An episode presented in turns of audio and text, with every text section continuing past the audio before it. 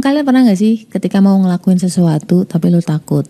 Mau bermimpi aja kadang takut ya. Misalkan kayak, aduh aku pengen banget ya kuliah di sana. Atau yang lebih ekstrim ketika kamu takut punya anak, kamu takut menikah, kamu takut ini, kamu takut itu dan lain sebagainya. Nah, aku bakal kasih satu sudut pandang yang mungkin akan bikin otak kamu tambah pintar. Terima kasih, terima kasih. So jangan ke mana-mana, I'll be back.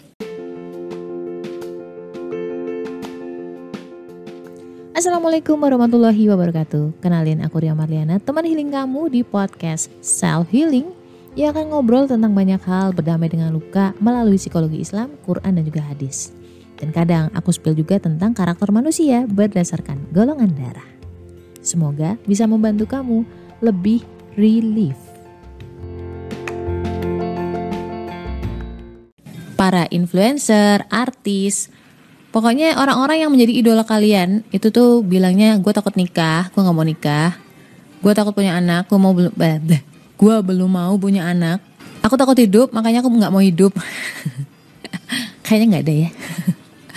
Mungkin ada orang yang takut hidup tapi nggak bisa mengungkapkan itu. Jadi dia ngerasa takut menjadi orang yang gagal. Gua nggak tahu ini penyakit atau enggak, tapi yang pasti kalau misalkan lo punya sudut pandang yang berbeda, mungkin akan beda outputnya.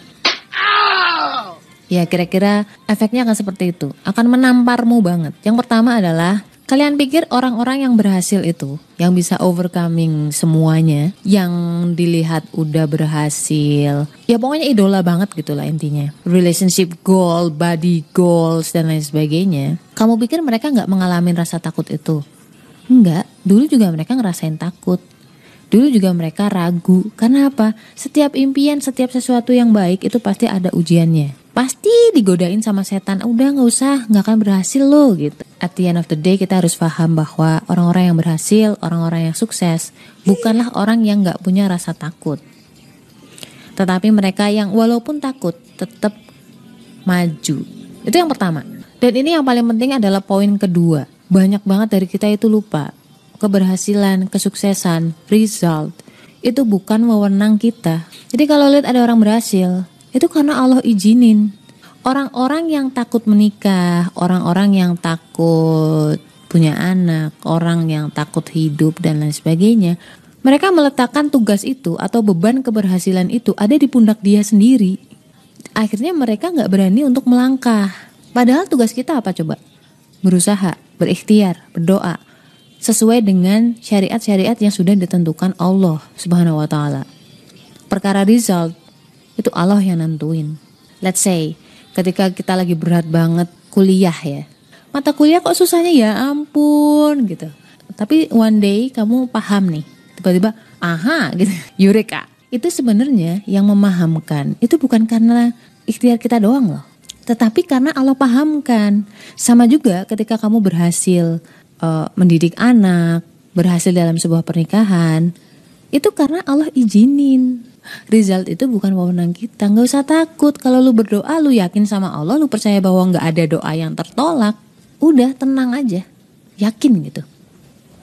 Jadi orang-orang yang berhasil itu adalah orang-orang yang tetap melangkah meskipun takut. Dan mereka yakin. Mereka fokus kepada tugas mereka job desknya mereka ada kekuatan yang akan membantu mereka baik itu ateis baik itu mungkin non muslim atau muslim sedihnya adalah kita itu sering lupa atas kemahakuasaan Allah dan maha baiknya Allah sama kita. Ngerti gak lo? Jadi kalau misalkan lo takut, cari ilmunya dulu. Misalkan kayak lo mau nikah, mau eh, punya anak ya, cari ilmunya. Orang overthinking karena apa sih? Karena nggak punya info. Mau masuk ke gua yang gelap, takut nggak tahu itu di situ ada apa aja. Makanya cari lampu, cari tahu, belajar, ngaji, itu. Kenapa gue emosi ya? Dan setelahnya udah fokus ke apa yang jadi tugas kamu berikhtiar. Misalkan kayak lu ngedidik anak tugas kamu itu bukan membuat mereka jadi orang baik bukan. Tugas kamu adalah mengingatkan kamu jadi guru nih tugas kamu bukan memahamkan anak tugas kamu mengajar perkara mereka paham atau enggak nanti ada jatahnya kok asalkan lu sabar Bukan tugas kamu membuat mereka jadi muslim. Yang jadi tugas kita adalah mengingatkan aja. Perkara mereka mau ngejalanin atau enggak, itu urusan pribadi masing-masing. Itu kembali lagi ke pilihan mereka. Dan itulah yang akan jadi tanggung jawab mereka sendiri nantinya. Udah sampai situ aja. Resultnya mereka mau berubah kapan itu urusan dia sama Allah.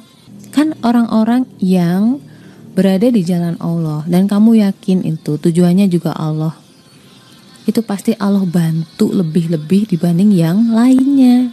Gak mungkin lah Allah menelantarkan kita. Kita lagi di jalan menuju dia loh. Kita mendekati Allah merangkak, Allah akan mendekati kita lebih cepat lagi. So takut itu ujian hidup. Lu gak akan hidup tanpa rasa takut. Karena tugasnya setan meniupkan rasa takut dan keraguan dalam hati kamu, terutama untuk menjalankan hal-hal yang disuruh sama Allah. Nah sekarang tinggal rasa takutmu itu untuk berbuat yang lebih baik, untuk belajar, untuk mencari ilmu, untuk ngaji, atau justru kamu pakai rasa takut kamu untuk berhenti, untuk berbalik dan menjadi loser. It's up to you. So apa pun masalahnya, as usual, jangan taruh di pundak lo sendiri. Berat, karena ujian dari Allah, pasti kunci ujiannya juga di Allah. La haula wa la quwata illa billah. Stay love and assalamualaikum warahmatullahi wabarakatuh.